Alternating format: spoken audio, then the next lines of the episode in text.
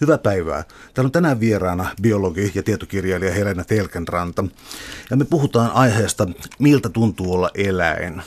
Ja tämä aihe on nyt mulle sellainen, että tota, tämä on kirja, mitä mä olin oikeastaan odottanut, koska ähm, luonnontieteestä, siis se mitä koulussa opetettiin, on, on käynyt niin selkeäksi, että tiedot on täysin vanhentuneet. Siis eläin, kognitio, kivun tunteminen ja niin edespäin. Koulussa suunnilleen opeteltiin, että kaikki ihmismäiset piirteet eläimissä oli jonkinlaisia projisointeja.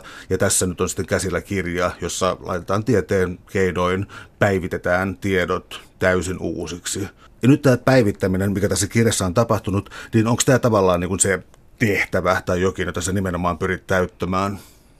Joo, kyllä, että koska tämä eläinten kognitiotutkimus ja eläinten kokemusmaailman tutkimus on semmoinen ala, joka on tässä viimeisten varsinkin kymmenen vuoden aikana edistynyt hyvinkin paljon, mutta ne tiedot on tuolla maailmalla, ne on aika paljon tiedeyhteisön sisällä ja toisaalta on olemassa hyvin niin kuin suuri osa suurta yleisöä muun muassa Suomessa, joita tämmöinen asia kiinnostaa. Että tämän kirjan tarkoitus on toimia tämmöisenä siltana siitä, mitä tiede kirjan punainen lanka on se, että mitä tiede tällä hetkellä tietää eläinten älykkyydestä, tunneelämästä ja kokemusmaailmasta.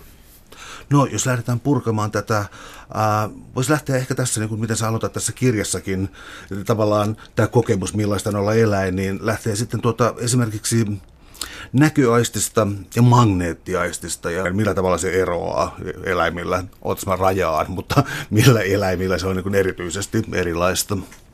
No näköaistissa, yksi, yksi osa näköaistia on se, että mitä valon aallonpituuksia mikäkin eläin näkee väreinä ja mitä se taas ei näe ollenkaan. Et esimerkiksi me ihmiset nähdään, nähdään ne, ne valon aallonpituudet, jotka vastaa näitä meille tuttuja värejä, mutta sitten hyvin iso osa eläinkuntaa näkee myöskin ultravioletin valon ihan aitona värinä. Ja esimerkiksi linnuille sillä on iso merkitys esimerkiksi parinvalinnassa. Ne koiraat, joilla on kauniimmat ultravioletin kuviot monessa lajissa on naaraiden silmissä houkuttelevia mutta tota, ja sitten sieltä väriasten toisesta päästä infrapunainen, joka, joka on samalla väreistä kaikkein lämpimin, eli se mihin sisältyy eniten lämpösäteilyä, niin tietyt käärmeet käyttää sitä saalistaessaan. Ne näkee, näkee sen niin kuin aitona, aitona värinä ja sillä tavalla ne näkee esimerkiksi jyrsijät, jotka on piiloutuneena ruohikkoon ne näkee ne ikään kuin, ikään kuin joku armeijan vihollista etsivä kamer, lämpökamera näkisi maastoon piiloutuneen ihmisen. Mutta nämä on ihmiselle vielä suhteellisen helppoja kuvitella sen takia, että tässä on kysymys vain siitä, että väriskaalaan pistetään muutama väri lisää semmoisia, joita me ei pystytä näkemään, mutta me voidaan kuvitella, että okei, ne on jotain muita värejä. Mutta sitten on jotain muitakin asioita, joita eläimet näkee, että esimerkiksi linnuillahan on magneettiaisti – jota, jota muuttolinnut käyttää. Hyvin monet muuttolinnut käyttää sitä yhtenä tärkeänä osana suunnistamista, että löytää, löytää takaisin tänne. Ja monilla lintulajeilla on itse asiassa kaksi erillistä magneettiaistia, joista toinen toimii nimenomaan näköaivokuoren kautta aivoissa. Eli nämä linnut näkee maapallon magneettikentän, ikään kuin nämä magneettikentän voimaviivat niin kuin eräänlaisina näköaistimuksina. Meidän on vaikea kuvitella, mitä minkälaisia, miltä se näyttää, miltä se tuntuu nähdä ne, mutta se tiedetään, että aivoissa nimenomaan niiden näköaivokuori käsittelee nämä, tämän magneettiaistin tuottaman tiedon. Ja sitten yksi hauska porukka on delfiinit, jotka käyttää ääntä ikään kuin näkemiseen, eli kaikuluotaamiseen. Ja tota, delfiinithän saalistaa ja ylipäänsä havainnoi ympäristöään sillä, että ne lähettää tämmöisiä hyvin nopeita naksutusten sarjoja ja, tota, ja sitten kuuntelee niitä kaikuja ja tällä tavalla muodostaa tämmöisiä kaikuluotauskuvia, niin kuin periaatteessa piirtää, piirtää ikään kuin mieleensä äänellä kuvia ympäristöstään. Ja siitä taas seuraa se, että ympäristö näyttää aika erilaiselta. Se näyttää suunnilleen siltä, kun, ultraääni, ultra, niin kuin lääkärin ultraäänilaitteella katseltaisiin ympäristöä. Että kun ollaan veden alla ja nähdään toinen delfiini, siis kaikuluotaamalla, niin äh, ääni vedessä taivaltaa aika samalla tavalla veden läpi tai sitten niin kuin elävän kudoksen niin kuin toisen delfiinin lihasten läpi. Eli pelkästä vedestä ja sitten toisen delfiinin kudoksesta tulee aika samanlainen kaikuluotauskuva, mutta sitten ilma on hyvin erilaista. Ääni, ääni taittuu hyvin eri tavalla tämmöisen tota, lihaskudoksen ja ilman rajapinnalla. Eli delfiinin keuhkot toisen delfiinin keuhkot näyttäytyy delfiinille tosi näky, näkyvänä hyvin erillisenä, erillisenä asiana kaikuluodatessa. Eli siis kun delfiini kulkee vaikka sameassakin vedessä, kaikuloutaus on ainoa, mitä se ikään kuin näkee ympäristöstään, niin se näkee muut delfiinit keuhkoina tämmöisenä hyvin selvästi vedestä erottuina keuhkoina, joiden ympärille sitä hämöttää jonkunlainen vartalo. Ja samalla tavalla ne näkee kaikki muut nisäkkäät. Esimerkiksi mekin, jos, jos ihminen ui delfiinien kanssa, niin me näytetään myöskin keuhkoilta, joiden ympärillä on sitten tämmöinen ihmisen mallinen vartalo. Ja tätä pidetään yhtenä mahdollisena selityksenä sille, että minkä takia luonnonvaraisetkin delfiinit silloin tällöin pelastaa esimerkiksi hukkumaisilla olevia ihmisiä. Tästä on ihan dokumentoituja aitoja tapauksia. Että saattaa olla, että delfiinin silmissä, kun ihminen on nisäkäs siinä, missä delfiinikin meillä on luultavasti jossain määrin samannäköiset keuhkot, niin delfiinin silmin tämmöinen hukkuva räpiköivä ihminen näyttää haavoittuneelta, oudolta delfiiniltä, joka siellä räpiköi, ja se saattaa olla riittävä syy herättämään sitten nämä delfiinin auttamishalut. No tuossa oli, osittain tuli esiin siis värispektri ja toisaalta tämä magneettiasti myös luotaus. Ää, ää, entäs sitten äänitaajuus, koska mä niin kuin huomasin ää, melkein pelokseni, että kas kissani saattaa kuunnella noin 65 000 hertsin ää, tota korkeudella, kuinka kuinka hiiriuros laulaa niin naaraspuoliselle hiirelle. Nämä kaikki tapahtuu meidän kuulemattomissa. Joo, että ultraääniksi sanotaan ääniä, jotka on niin, niin korkeita, niin kimeitä, että ihmiskorva ei niitä erota. Ja aika iso osa nisäkäsmaailmaa kommunikoi myös, myös niillä ja kuulee myös ne. Et niin kuin sanoit, niin tosiaan hiiri, hiiri on yksi niistä harvoista nisäkäslajeista, joilla uros laulaa naaraalle samalla tavalla kuin linnut. Ja se tapahtuu niin kimeästi, että me ollaan tästä autoaan tietämättömiä, mikä on sääli. Ja samana, samalla tavalla monet jyrsijöiden varoitusäänet, ne on ultraäänetaajuudella, mutta myös tämmöiset sosiaaliset äänet, että kun esimerkiksi nuoret rotat leikkii keskenään, painii keskenään, niin ne pitää sellaista ultraäänisirkutusta, jota joskus sanotaan rottien nauruksi. Se, se ei ole ihan tarkkaan ottaen, se ei ole naurua, vaan enemmänkin tämmöinen sosiaalinen yhteydenpitoääni, mutta selvästi tämmöinen myönteiseen tunnetilaan liittyvä leikki, leikkiääni. Että tota, eli ultraäänet, lepakothan tietysti käyttää ultraääniä sitten kaikuluotaamiseen ja ultraäänien yksi etu on se, että koska se on hyvin lyhytaltoista ääntä, niin sillä saa erittäin tarkan kaikuluotauskuvan, että lepakot pystyy hyönteisten, hyvinkin pienet hyönteiset ensinnäkin paikantamaan ja vieläpä niiden etäisyyden itsestään määrittelemään, että ne pyst- lepakot pystyy siis pyydystämään täysin sokkoina pelkän ultraäänikaikulutauksen perusteella. Mutta sitten toinen, sitten sieltä skaalan toisesta päästä on nämä infraäänet, eli niin matalat äänet, joita ihminen ei myöskään pysty kuulemaan. Ja vastaavasti kun ultraäänten tuottaminen onnistuu helpommin kaikkien pienikokoisimmilta eläimiltä, niin infraääniä käyttää sitten kaikkein kohkaammat eläimet. Esimerkiksi norsut pystyy kommunikoimaan niillä ja, ja valaat käyttää paljon infraääniä. Ja infraäänten etu on se, että niillä pystyy ottamaan näitä kaukopuheluita, koska mitä infraääni on sitten tuota matalatajuuksista, eli siis pitkäaaltoista ääntä, mikä tarkoittaa sitä, että se etenee pitkään ilmassa tai vedessä ennen kuin se vaimenee. Mitä matalampi ääni, niin sitä kauemmas se kuuluu. Ja kun esimerkiksi Etelä-Afrikassa aikoinaan pidettiin mystisenä tätä ilmiötä, että jos jollain alueella on metsästäjiä, jotka alkaa ampua norsuja, niin kaikki norsut pakenee niin kuin yli 10 kilometrin säteeltä, myös ne, joilla ei ole mitään mahdollisuutta ollut kuulla näitä laukauksia.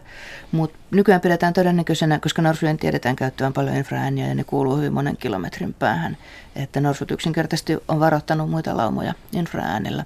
Ja valaista tiedetään, sinivalas, joka on siis valaista kaikkein suurin, ja sinivalalla on myöskin eläinkunnan voimakkain ääni, kovin ääni. Ne käyttää paljon hyvin matalatajuisia infraääniä, jotka kuuluu kauas. Että jos on yksi sinivalas Skotlannin rannikolla, niin se pystyy kommunikoimaan toisen sinivalan kanssa, joka on vaikka Norjan rannikolla samalla hetkellä.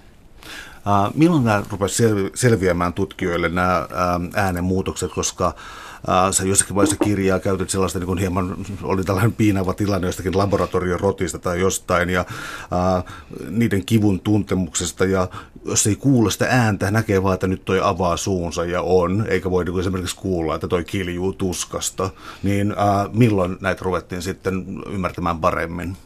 No näitä ääniä, tämä niin kuin ääniin liittyvä tieto on kertynyt pala palalta, niin kuin yleensäkin tieteellinen tieto on tämmöistä palapelin tekemistä, että kertyy pala palalta. Hyvin monen vuosikymmenen aikana on näitä palasia kertynyt.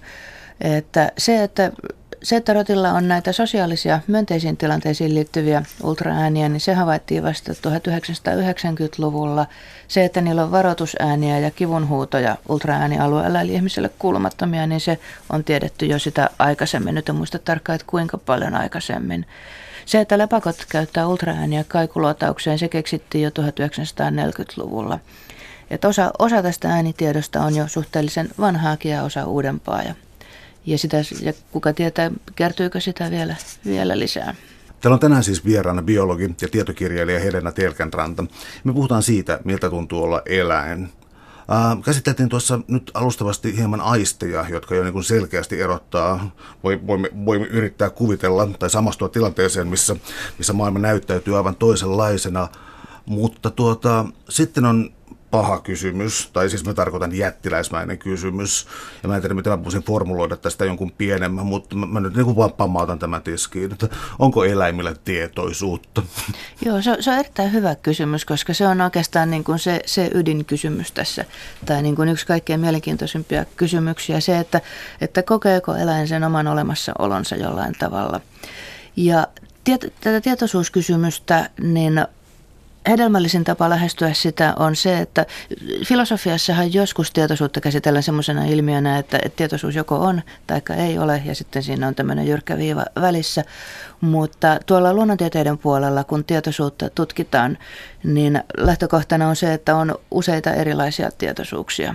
Nykyään filosofiankin piirissä usein erotetaan nämä neljä, neljä tietoisuuden eri lajia joista, tota, joista yksin, yksinkertaisin on tämä niin sanottu fenomenaalinen, eli tunnetietoisuus. Ja siinä on pointtina se, että ö, se on periaatteessa se, se tietoisuuden ydin, että kokeeko vai eikö koe jotain. Että se tunnetietoisuus tarkoittaa sitä, että, että asioilla, jotka tapahtuu, niin niillä on sille eläimelle jotain väliä. Sen omilla, omilla kokemuksilla on jotain, jotain väliä.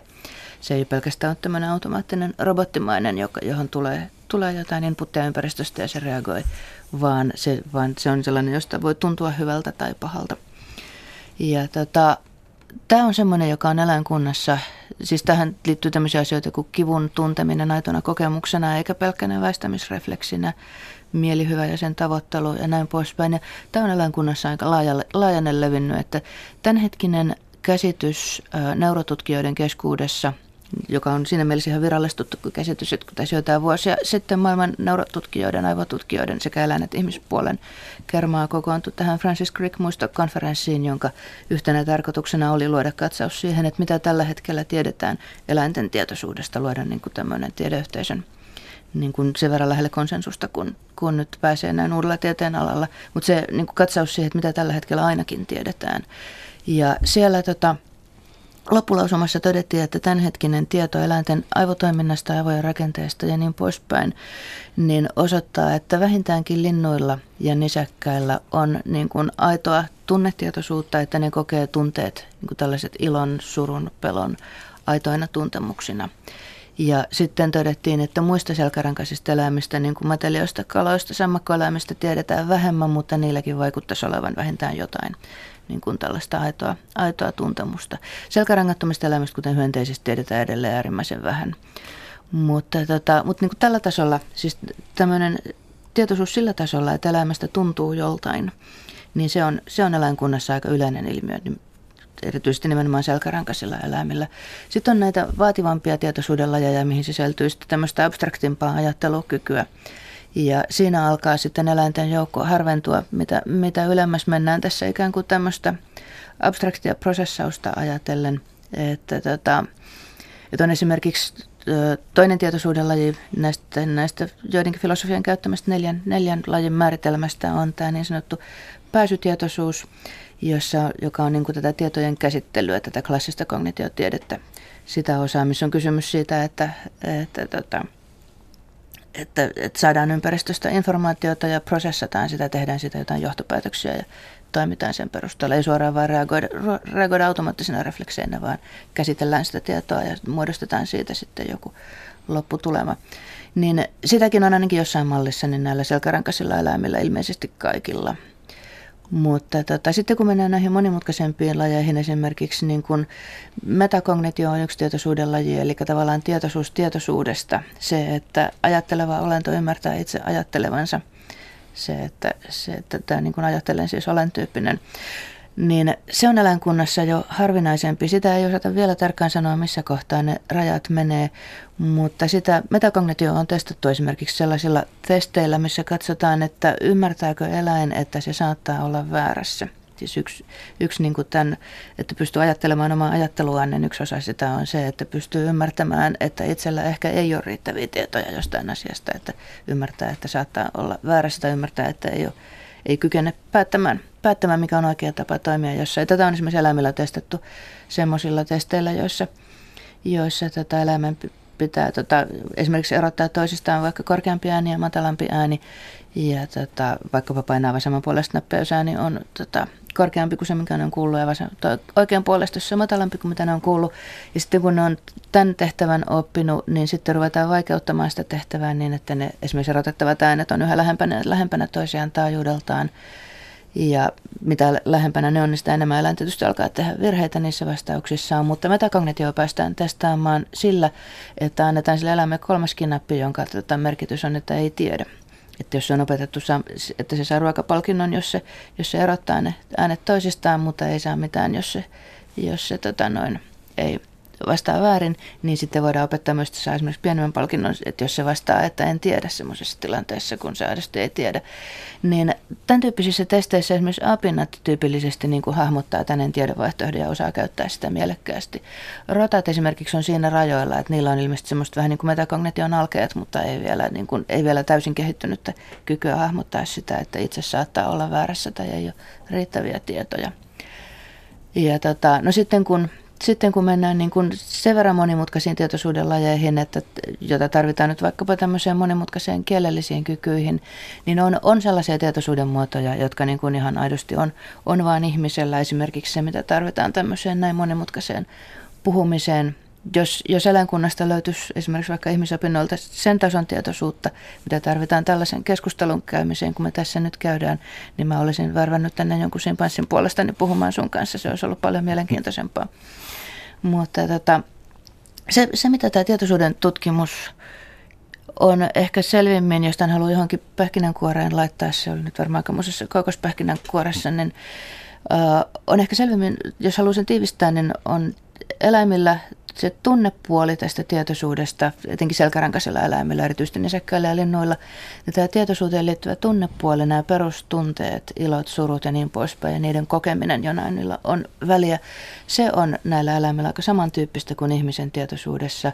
Ja sitten taas kaikki tämmöinen abstraktimpi ajattelu, niin kuin mitä monimutkaisempaan abstraktiin ajatteluun mennään, niin sen tyyppinen tietoisuus, siinä me ollaan, ollaan kyllä selvästi hyvin erilaisia. Toki eläinten välillä on valtavia eroja eri eläinlajien välillä myöskin siinä, että mikä, minkä verran sitä ajattelukykyä tai päättelykykyä miltäkin löytyy. Mun mielestä on todella mielenkiintoista se, että tässä täytyy tietysti haastaa tällaisia käsitteitä ja huomaa, että ne ei olekaan niin selkeitä. Että itse asiassa nyt siis, nytkin tämän kirjan lukeneena ja muuten siis katsoin, mitä uusi tiede tekee, niin ää, tulee selkeäksi, että mun mielestä ihan ihmeellinen se ajatus, että on voitu ajatella, että eläin on jotenkin robotti ja siis niin kuin vailla, vailla tuntemuksia, vailla mitään kognitioita, vailla mitään emotioita ja sitten siis niin kuin ihminen tästä erillään. Mä en, niin kuin, mä en oikein siis ymmärrä, mikä, mikä filosofia siellä on taustalla, muu kuin joku se, että eläimet täytyy ulkoistaa, jotta niitä voi käyttää hyväksi tai jotain. Mutta eikö kuitenkin antikin Kreikassa pohdittu siis tämän kaltaisia kysymyksiä eläimen, eläimen olemisesta ja tämä vaan tuntuu mun mielestä niin, niin omituiselta, että voidaan kuvitella monimutkainenkin eläin jotenkin täysin vailla emootioita tai kognitiota.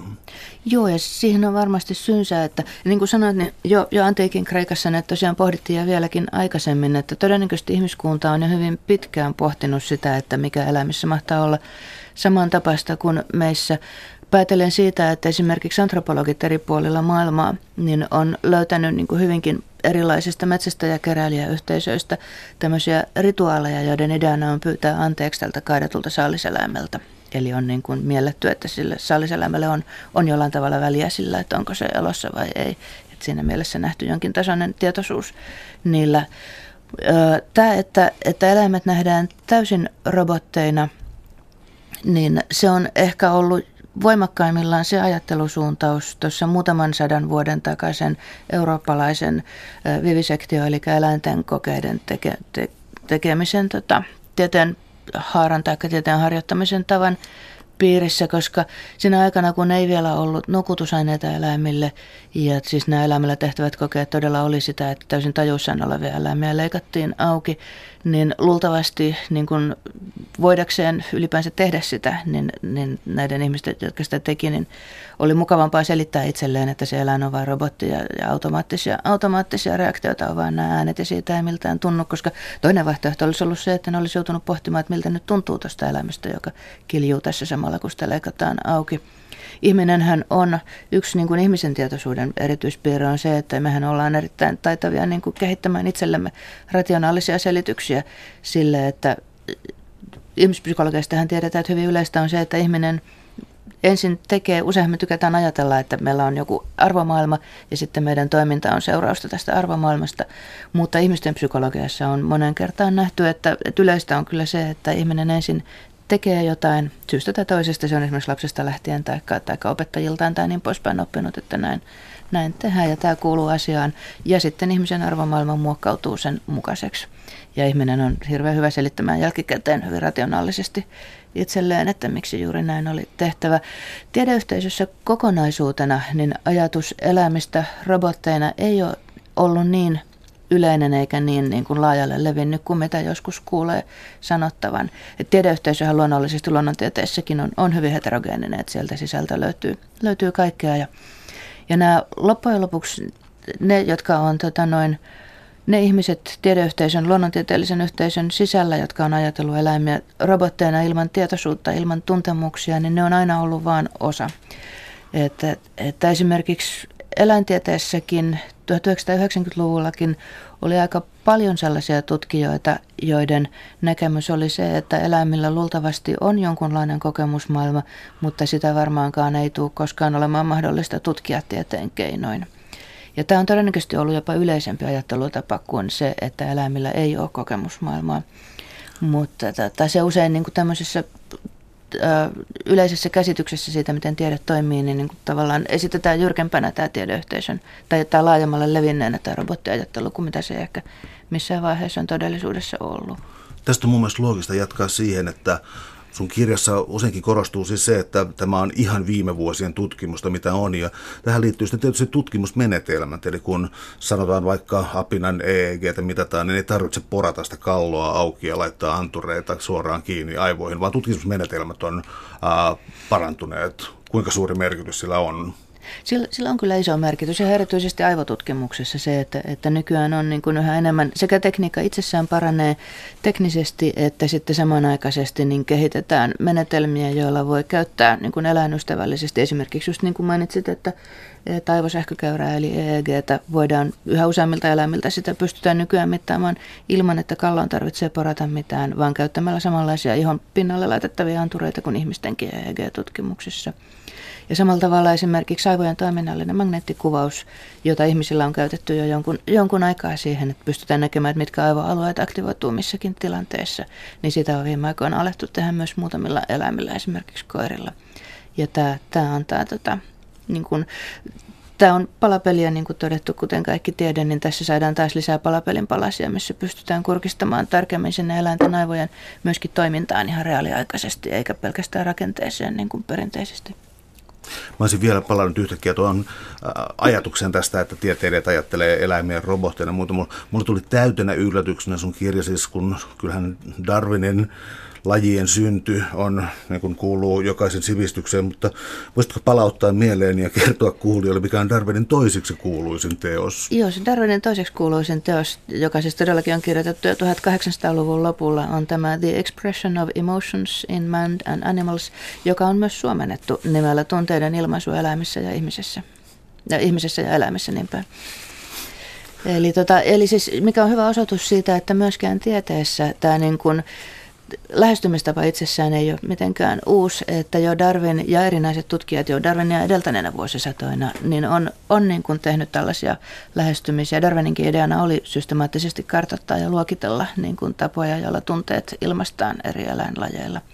Että uutta, uutta on ainoastaan se, että saadaan niin kuin yhä, meillä on yhä enemmän menetelmiä, joilla pystytään yhä tarkemmin kurkistelemaan sinne eläinten mielen sisään. Toki vieläkin on valtavasti semmoista, mitä me ei tiedetä, että jos kymmenen vuoden päästä kirjoittaisi tuosta kirjasta uuden version, niin silloin siinä olisi vaikka mitä, mitä nyt ei tiedetä. Täällä on tänään siis vieraana biologi- ja tietokirjailija Helena Terkanranta. Me puhutaan siitä, miltä tuntuu olla eläin. Näistä jaotteluista vielä, en nyt halua tehdä mitään kauhean striktejä jaotteluja, mutta tota, Um, kognitio ja emootio, siis mm-hmm. mä en oikein tiedä, miten ne nyt edes kääntää, siis niin kuin, uh, tietäminen ja tunteminen. Uh, Onko ne, onko ne välttämätöntä erottaa toisistaan vai kuuluuko ne tavallaan yhteen? Ne kyllä tavallaan kuuluu yhteen. Sanaa kognitioakin käytetään niin kuin jossain määrin eri, eri merkityksissä ja tota, kognitiossahan on pohjimmiltaan kysymys tietojen käsittelystä, siis siitä, että ympäristöstä tulee informaatiota ja sitten olento, olento käsittelee sitä informaatiota jollain tavalla ja siitä tulee sitten joku seuraus tai lopputulos. Ja yksi tapa määritellä kognitio on, että se käsittelee nimenomaan tätä, keskittyy tähän älylliseen puoleen, päättelykykyyn ja muuhun vastaavaan. Ja, ja tästä näkökulmasta niin, niin myöskin esimerkiksi tekoälyä pystyy ihan mielekkäästi kognitiotutkimuksen näkökulmasta tarkastelemaan. Mutta sitten yhä enemmän niin kognitiotieteeseen katsotaan kuuluvaksi myöskin tämä, että yksi tapa määritellä kognitio on se, että se sisältää kaiken, mitä olio, oli siis eläin tai ihminen, kokee. Ja tästä näkökulmasta niin myöskin tämä tunteiden tutkimus, emotioiden tutkimus on osa, osa kognitiotutkimusta. Se, siinä on hiukan niin kuin pieniä eroja eri, eri tota, perinteiden välillä siinä, että ketkä kognitiotutkijat määrittelee sen kuinka laajasti tai suppeasti. Mutta tietysti mielessä emootiokin on tietojen käsittelyä, koska ympäristöstä tulee jokin, jokin tota noin, inputti, joku, joku ärsyke, joku tapahtuma ja sitten eliön sisällä se sitten aiheuttaa tiettyjä tuntemuksia, jotka sitä aiheuttaa reaktioita. Entä sitten sellainen, äh, ymmärtääkseni jo vanhempi koe luonnontieteessä kuin ikään kuin tällainen mm, peilitestaus, siis niin liittyen siihen, että ymmärtääkö ikään kuin olevansa erillinen yksilö ja ymmärtääkö, tunnistaako itsensä peilistä ja äh, siinä on monta muotoa, ei tunnista koko peiliä tai sitten niin kuin luulee, että siellä on jokin lajikumppani tai sitten se, että tajuaa peilin ja tekee siis ikään kuin sen edessä erilaisia liikkeitä ja tajuaa sen jujun. Äh, Onko tässä tällä rintamalla sitten saavutettu nyt uutta tietoa? No joo, siis peili, tämä peilin käyttö sen testaamiseen, että ymmärtääkö yksilö olevansa niin kuin oma erillinen yksilö, niin se on itsessään jo aika vanha tässä kognitiotutkimuksen perinteessä. Sen jo 1970-luvulla yhdysvaltalainen kognitiotutkija Gordon Gallup kehitti, kehitti tämän testin, jossa ideana on se, että, että kun lapsi tai eläin on esimerkiksi unessa tai muuten ei huomaa, niin sillä laitetaan pieni täplä otsaan ja sitten kun se seuraavan kerran näkee peilin, niin katsotaan, että reagoiko se tähän peilikuvansa näkemiseen sillä, että se alkaa sitten sillä hetkellä tunnustella sitä täplää otsassaan. Eli huomaa peilistä, että nyt otsaan on ilmestynyt jotain. Ihmislapset alkaa läpäistä tämän tuossa joskus puolentoista kahden vuoden iässä sitä ennen ne ei, ei niin kuin peilikuvastaan, vaikka peilikuvan otsaan olisi ilmestynyt mitä, niin ne ei reagoi siihen tunnustelemalla itseään. Ja monet ihmisapinnat ja esimerkiksi delfiinit, norsut, linnuista muun muassa, linnuista harakat taitaa olla ainoat, joilla sitä on tähän mennessä testattu. On ehkä jotkut muutkin varislinnut, joilla sitä on jo testattu, niin tota, niillä pääsee eteen. Eli samalla tavalla pelikuvasta havaitsee, että nyt tuossa otsassa on jotain. Ja tätä, tätä pidetään niin osoituksena siitä, että eläin ymmärtää itsensä erillisenä yksilönä. Tosin sitä on myös kritisoitu tätä testiä siitä, että, että tarkoittaako se, että eläin ei, ei tätä testiä läpäise, niin ta- tarkoittaako se kuitenkaan sitä, että eläin ei ymmärrä yhtään mitään siitä, että se on erillinen yksilö koska eläimillä jo ihan se, että vaikkapa koira jyrsii luuta ja luuta jyrsiessään keskittyy jyrsimään vain sitä luuta eikä omia etukäpäliään, niin osoittaa, että kyllä sillä joku käsitys on siitä, että missä itse loppuu ja luu alkaa. Mutta, tota, mutta, mutta, mutta tosiaankin tämä peli, tässä pelitestirintamalla ei ole mitään muuta uutta kuin, että sitä on tässä tosiaan ihan viime vuosina tätä klassista pelitestiä ruvettu tekemään muutamilla linnuillakin ja havaittu, että ne, ne läpäisee sen. Miten sitten vielä sellainen, äh, jos palaan vähäksi aikaa tuohon robotiikkaan, elämä, äh, ongelmatiikkaan, niin siis täytyy ottaa varmaan esiin siis se, mikä on perittyä, se, mikä on jotenkin geeneissä, se, mikä on opittua. Sitten tässäkin varmaan pitäisi tehdä itse asiassa lajittelua, että onko, se, onko opittu, käytän oireellista sanaa apinoimalla, vai ollaanko opittu tekemällä. Tässä on monta tekijää. Odotas sitten, mun täytyykin fokusoida johonkin kysymykseen. Eli tota, milloin on selkeää, että eläin ei käyttäydy pelkästään perimänsä ikään kuin vankina? Silloin kun se muuttaa käyttäytymistään johonkin tilanteeseen sen mukaan, että millaista, millaista palautetta ympäristöstä tulee. Että tämä, tämä kysymys siitä, että on, onko eläinten käyttäytyminen pelkästään synnynnäistä geenien ohjaamaa vai mikä on siinä tämän oppimisen rooli, niin se on yksi näitä asioita, missä tieto on kovasti lisääntynyt tässä viimeisten parinkymmenen vuoden aikana. Silloin joskus meidän lapsuudessahan koulukirjoissa vielä oli tämmöinen käsitys, että eläimet toimii enimmäkseen vaistonvaraisesti ja näin poispäin. Mutta tota, uutena havaintona on huomattu, ja siis kautta, kautta linjan se löytyy yhä uudestaan, yhä uudestaan, kun eri eläinten, luonnonvaraisten eläinten käyttäytymistä tutkitaan, niin myös luonnonvaraisten eläinten, lintujen, nisäkkäiden, mutta jopa kalojen elämässä itse asiassa sillä oppimisella on hämmästyttävän iso vaikutus siihen, että mitä se yksilö tekee ja kykenee tekemään. Eli eläinten käyttäytyminen luonnossakin, niin se nykyään nähdään tämmöisenä geenien ja oppimisen yhteispelinä, että geenit määrittää sen haarukan, että minkä tyyppisiä asioita se eläinyksilö pystyy oppimaan. Mutta sitten se, että mitä se oppii, kuinka hyvin se oppii löytämään ruokaansa, kuinka hyvin se oppii piiloutumaan petoeläimiltä ja niin poispäin, ja miten se oppii sosiaalisen käyttäytymisen, kaikki vivahteet kanssakäymisessä oman lajin kumppanin omalajisten eläinten kanssa, niin se perustuu ennen kaikkea siihen, mitä se yksilö oppii, siihen, mitä sillä on tilaisuuksia oppia, mikälaisia tilaisuuksia ympäristö tarjoaa. Täällä on tänään siis vieraana biologi ja tietokirjailija Helena Telkenranta, ja me puhutaan siitä, miltä tuntuu olla eläin. Yksi äh, kysymys, joka on välttämätön tehdä, joka on niin kuin, jonka on pakkokin jotenkin kiinnostaa, on se, että siis miten eläin tuntee kipua miten eläimet tuntee kipua, käytetään nyt sitten monikossa. Ja tota, ähm, sitten kun ajattelee asiaa tuon perusteella, mitä olet kirjoittanut, niin totta hemmetissä evoluution kannalta on erittäin tärkeää tuntea kipua, ettei tuhoudu. Eli tämä taitaa olla niin kuin suunnilleen elämisen, elämisen tuottama kärsimys. No joo, kyllä sen näin voi sanoa, että, että evoluution näkökulmasta kyky tuntea kipua on hyödyllinen siitä syystä, että se, että kipu on tällainen aito epämiellyttävä kokemus, niin se valjastaa käyttöön tämän eläimen valppauden ja, ja oppimiskyvyn. Että, tota, että kun, jos eläin kokee kivun ikävänä asiana, niin silloin eläin varoo joutumasta uudestaan samaan tilanteeseen, varoo tekemästä uudestaan sitä asiaa, joka johti, johti kivun kokemiseen. Silloin jos kipu olisi pelkästään väistämisrefleksi, niin silloin eläimet ei oppisi mitään kipua aiheuttavista tilanteista, vaan hakeutuisi niihin aina, aina uudestaan. Meillähän ihmiselläkin hän on samalla tavalla kuin, samalla tavalla kuin muilla selkärankaisilla eläimillä, niin kaksi erillistä järjestelmää hermostossamme ja lihaksistossamme, jolla me reagoidaan siihen, että ulkomaailmassa tapahtuu jotain, mikä vahingoittaa meitä. Että esimerkiksi jos ajatellaan, että jokainen, tai melkein jokainen on varmaan joskus vahingossa koskenut sormella jotain kuumaa, esimerkiksi kuumaa hellaa.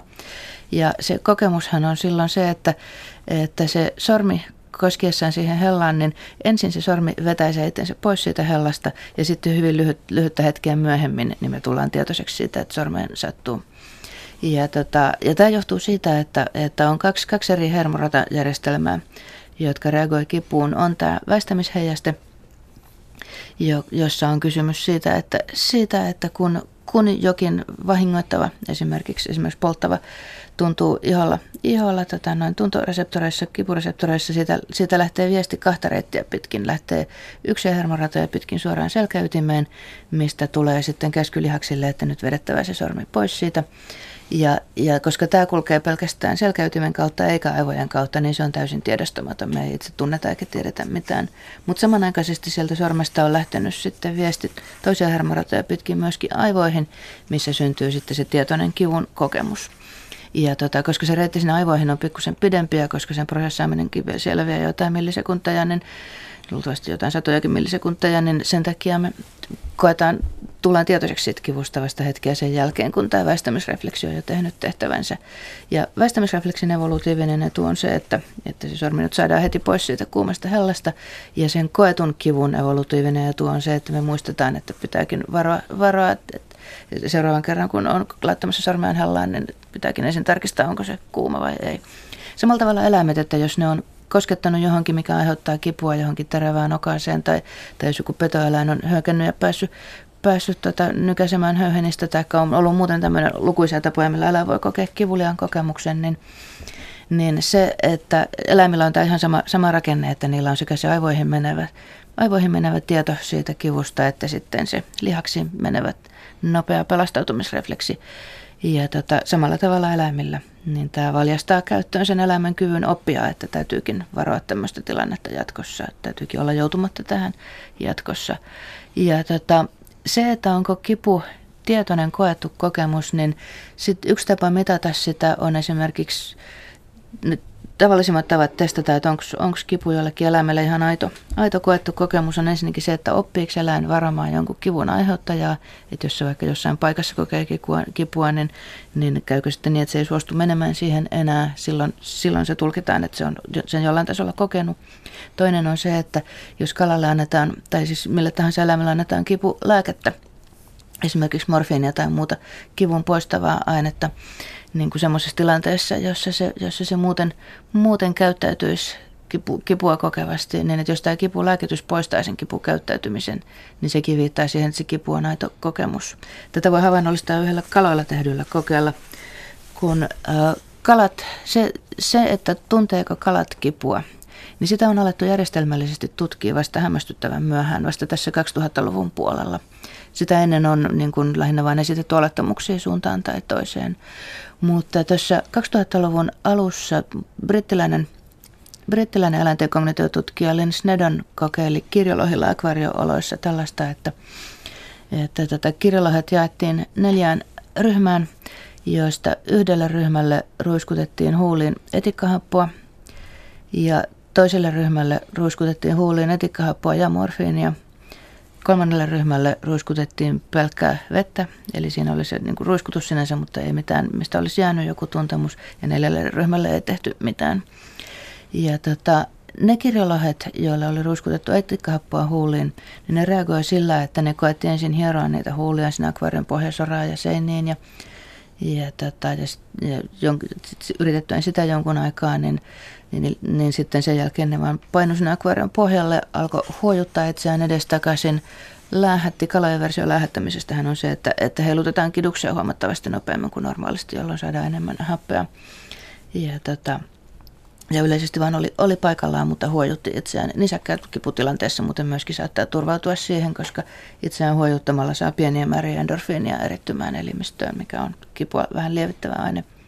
Eli siis nämä, nämä kalat, jotka tota, oli saanut etikkahappoa, mutta ei muuta, niin, tota, niin ne käyttäytyy olennaisesti ihan samalla tavalla kuin mitä nisäkäs käyttäytyy samassa tilanteessa.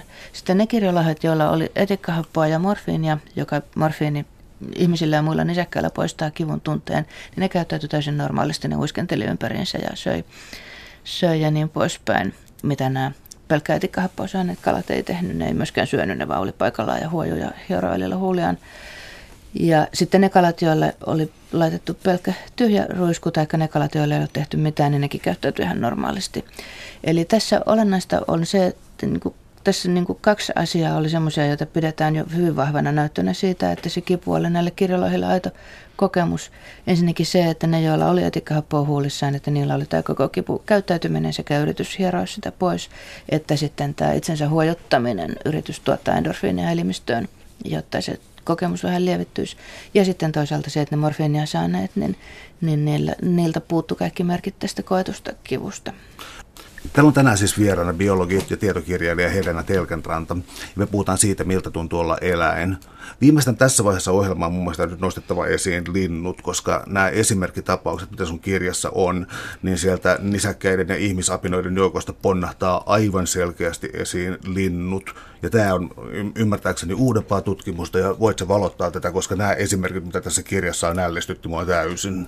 Joo, siis jos, jos katsotaan sitä, että mikä tässä tällä tieteen alalla on tätä uutta tietoa, sellaista tietoa, mikä on selvästi tässä viimeisen vaikka kymmenen vuoden aikana niin valassu hyvinkin paljon uutta, niin tämä käsitys siitä, että mitä linnut on, niin se on kovasti päivittynyt tässä viime aikoina. Koska aikaisempina vuosina, aikaisempina vuosikymmeninä, niin tutkimuksen pääpaino on kohdistunut nisäkkäisiin. Ja silloin tietysti niistä on sen seurauksena tiedettykin enemmän. Ja tiedot linnuista on ollut osittain olettamusten tasolla toki, toki on ollut hyvää lintututkimusta jo aikaisemmin, mutta siihen on panostettu nyt, nyt viimeisten kymmenen vuoden aikana paljon esimerkiksi Euroopassa, esimerkiksi Viennin yliopistossa on todella korkeatasoista lintujen kognitiotutkimusta, mutta monessa muussakin, monessa muussakin tutkimuslaitoksessa. Ja linnuista on havaittu esimerkiksi, että lintujen joukossa on muutamia ryhmiä, joilla on erittäin pitkälle kehittynyt älykkyys. Erityisesti varislinnut ja muutamat isot papukaijat niin pystyy ratkaisemaan sellaisia älykkyystehtäviä, joista esimerkiksi koirat ei selviydy ollenkaan. Ja sitten linnuista kaikenlaista muutakin uutta pientä esimerkiksi. Monilla linnuilla on selvästi parempi hajuaisti kuin ihmisillä. Että jostain syystä pitkään oletettiin, että linnuilla ei olisi hajuaistia tai että se olisi kovin huono, mutta tämä käsitys on ehkä perustunut lähinnä siihen, että sitä ei ole niin paljon tutkittu. Yksi ällistyttävimmistä lintuesimerkkeistä, mitä tässä tuli vastaan, oli nimenomaan nämä varislinnut. Ja mä en tiedä, minkälaiseksi älykkyyden malliksesta voisi ottaa, mutta siis kyky hahmottaa mittasuhteita, ää, käyttää erilaisia työkaluja, siis tällainen niin avaruudellinen hahmottaminen, joka siis tuntui lähes pelottavalta sillä tavalla, että jokin varislintu katsoo jotakin ongelmaa, näyttää siis päättelevän etukäteen, miten ongelma ratkaistaan. Eikö tämä kuitenkin suunnilleen näin mennyt? Juuri joo, että siis niin kun varislinnoilla on aika pitkälle kehittynyt tämmöinen tilanhahmotuskyky ja vielä siitä pidemmälle niin tämmöinen käsitys siitä, että miten eri materiaalit toimii ja käyttäytyy. Että yksi, yksi tota noin, hauska koe, mikä on tuolla Briteissä tehty koe ensin mustavariksilla, niin oli tällainen, että oli kesyjä mustavariksia, jotka sai elää, elää vapaana huoneessa ja joilla oli ollut sen verran virikkeitä kasvuympäristössään, että se jossain määrin toki ei vastannut luontoa, mutta että niillä oli jonkunlaista tilaisuuksia ollut tutustua siihen, että miten, miten maailma toimii. Ja ne asetettiin sitten tämmöisen ongelmatilanteen eteen, että, että oli korkea läpinäkyvä tämmöinen sylinteri, vähän niin kuin tämmöinen pleksilasipikari, joka oli puolillaan vettä. Ja sitten siinä kellui korkinpala, jonka päällä oli jauhamadon toukka, joka on näiden suurta herkkua. Mutta tämä pikari oli sen verran korkea ja kapea ja tämä vedenpinta sen verran alhaalla, että kun sieltä yrittää mustaväri sitten yläkautta kurkotella nokkaansa sinne pikarin sisään, niin se ei ylety. Vedenpinta oli liian alhaalla.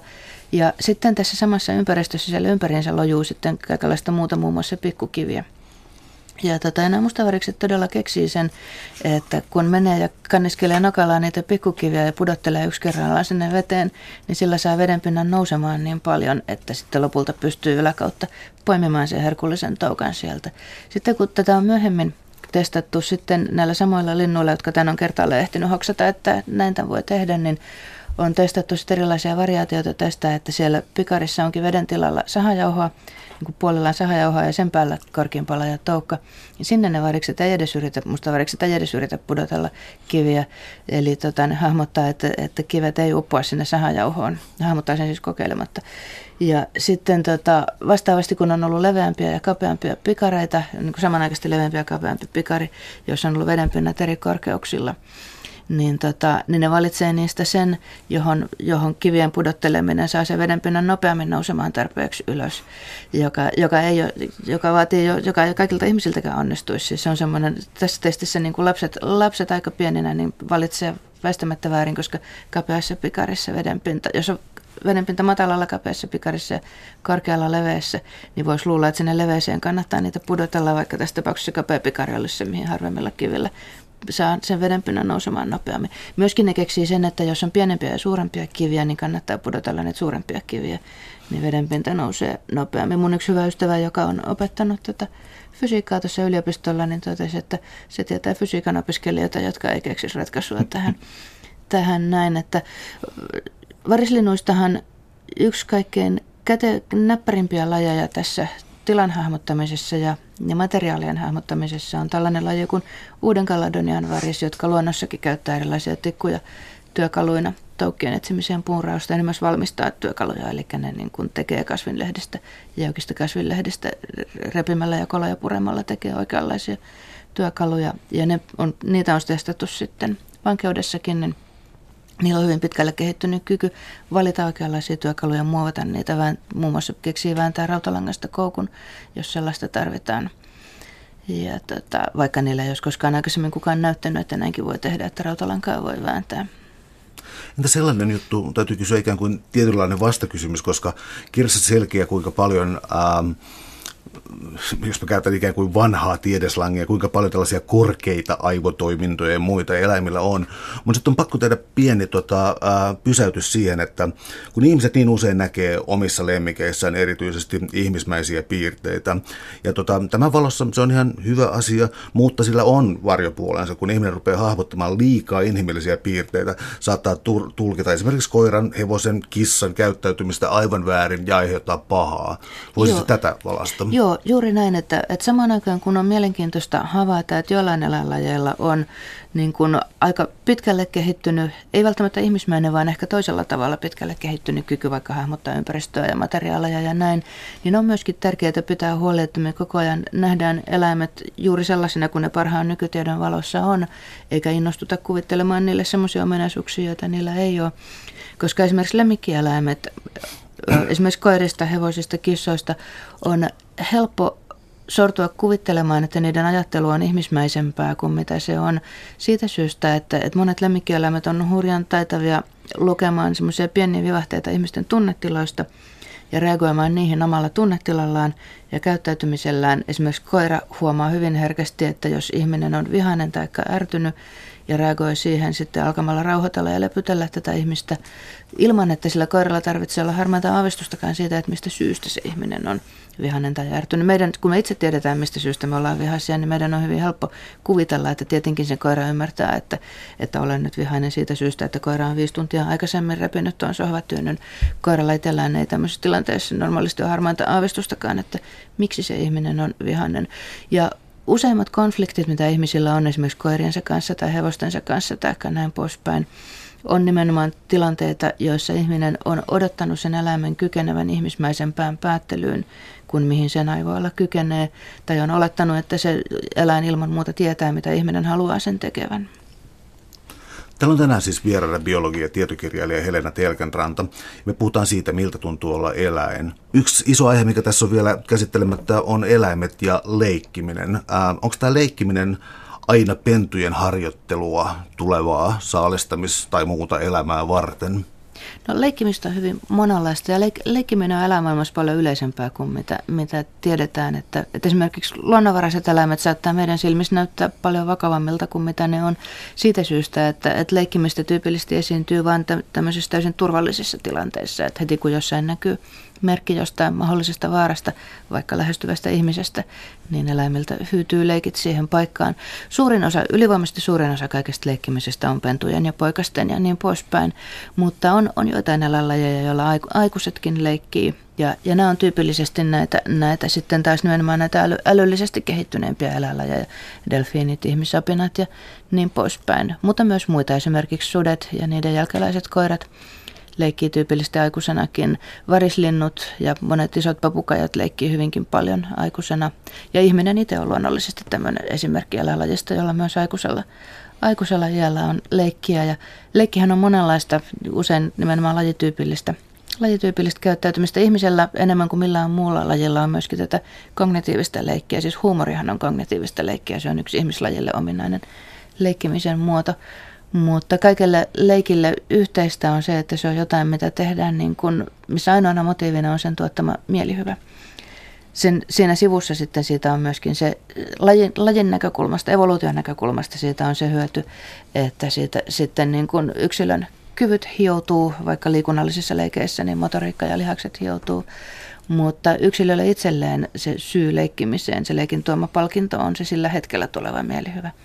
Ja nimenomaan siis tarkoitan, että tästä tekee tällaisen karkean erottelun siis siitä, miten pennut leikkii ja miten myös aikuiselämät leikkii ja, ja saalistaa. Mä tarkoitan siis sitä, että leikissä tunnettu mielihyvä on samantyyppistä kuin oikean saalistavan eläimen se tilanne, missä se saalistaa. Se itsessään tuottaa mielihyvää.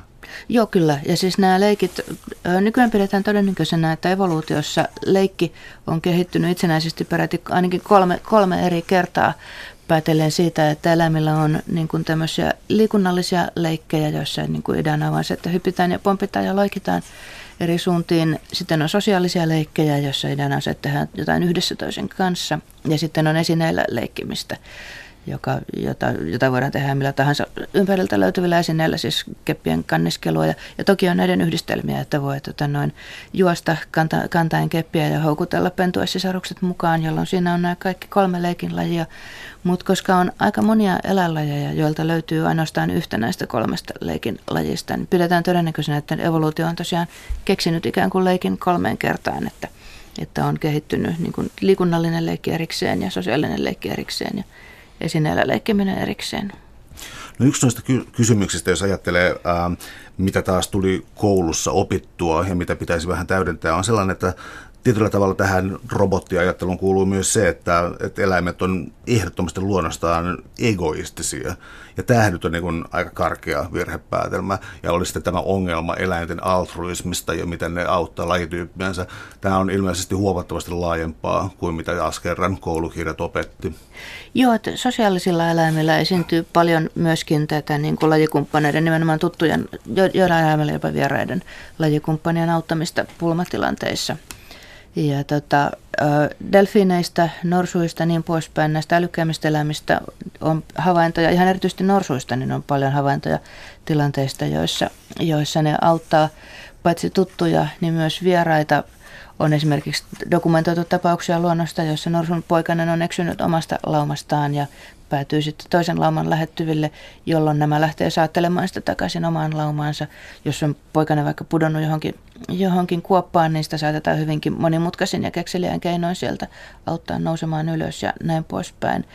Mutta esimerkiksi rotilla on testattu tätä tuttuun lajikumppaniin kohdistuvaa auttamista tällaisella kokeella tuolla Chicagon yliopistossa Yhdysvalloissa. Siellä tutkijat Inbal Bartal ja Peggy Mason teki tällaisen koesarjan, jossa – oli tota, rot, rotat asu häkeissä kaksittain, eli jokaisella rotalla oli olemassa tuttu, tuttu kumppani. Ja sitten näitä rotakaksikkoja asetettiin tällaiseen tilanteeseen, jossa toinen näistä rotista laitetaan tämmöiseen pieneen pleksilasputkeen, josta laitetaan ovi, ovi kiinni ja jossa tämä rotta ei halua olla tämmöisessä pienessä, hyvin pienessä suljetustilassa. Ja sen putken ulkopuolella on sitten vipumekanismi, josta sen voi avata. Ja sitten tämä toinen tuttu rotta yksilö on siinä putken ulkopuolella. Ja tähän tyypillisesti tämä ulkopuolelle jäänyt yksilö sitten reagoi niin, että se räpiköi sen vipumekanismin kanssa, kunnes lopulta keksii, miten se avataan ja, ja sitten vapauttaa sen kumppanin sieltä ja jatkossa, jos tätä toistetaan, niin se menee ja avaa, avaa sen vivun suoraan. Ja sitten kun, kun tätä ratat on oppinut, miten se vipu avataan ja sieltä sisältä, sisältä päästään toinen vapauttamaan, niin sitten testattiin sitä, että jos se pleksilasiputki on tyhjä, siis suljettu, mutta siellä ei ole sisällä mitään, tai jos siellä on sisällä tämmöinen kankainen leikkirotta, niin niitä, niitä kankaisia leikkirottia nämä muut rotat ei vapauttanut, eli ne vapautti ainoastaan aidon kaverinsa. Ne ei myöskään avannut sitä putkea silloin, kun siellä sisällä ei ollut mitään. Mutta sitten kun tehtiin tämmöinen järjestely, että on kaksi pleksilasiputkia, toisen sisään on taas vangittu tämä tuttu rotta, toisen sisällä on keko suklaapalasia, joka on rottien herkku, ja sitten päästetään toinen rotta-yksilö tähän ulkopuolelle – niin noin puolessa tapauksesta ulkopuolella oleva rotta reagoi niin, että se menee ensin avaamaan sen putken, jonka sisällä on tämä toinen rottavankina, ja sitten se menee avaamaan sen putken, minkä sisällä on ne suklaat, ja sitten ne syö ne suklaat yhdessä. Toinen puoli rotista reagoi niin, että ne menee ensin avaamaan sen putken, jossa on ne suklaat, mutta ei syö niitä suklaita, vaan menee saman tien avaamaan sen putken, missä on se toinen rotta, ja sitten ne syö ne suklaat yhdessä. Eli tämän verran, muun muassa tämän verran ja yhteentoista muutakin päivitystä on tullut tähän käsitykseen siitä, että onko eläimet pelkästään egoisteja. Suuret kiitokset keskustelusta Helena Telkenranto. Oli ilo. Kiitos.